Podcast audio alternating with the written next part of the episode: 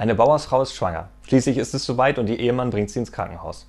Weil er aber wieder zurück aufs Feld muss, sagt er, schreib, wenn das Baby da ist. Die Bäuerin entgegnet, ich schreibe lieber Fahrrad angekommen, damit nicht alle sofort wissen, was los ist.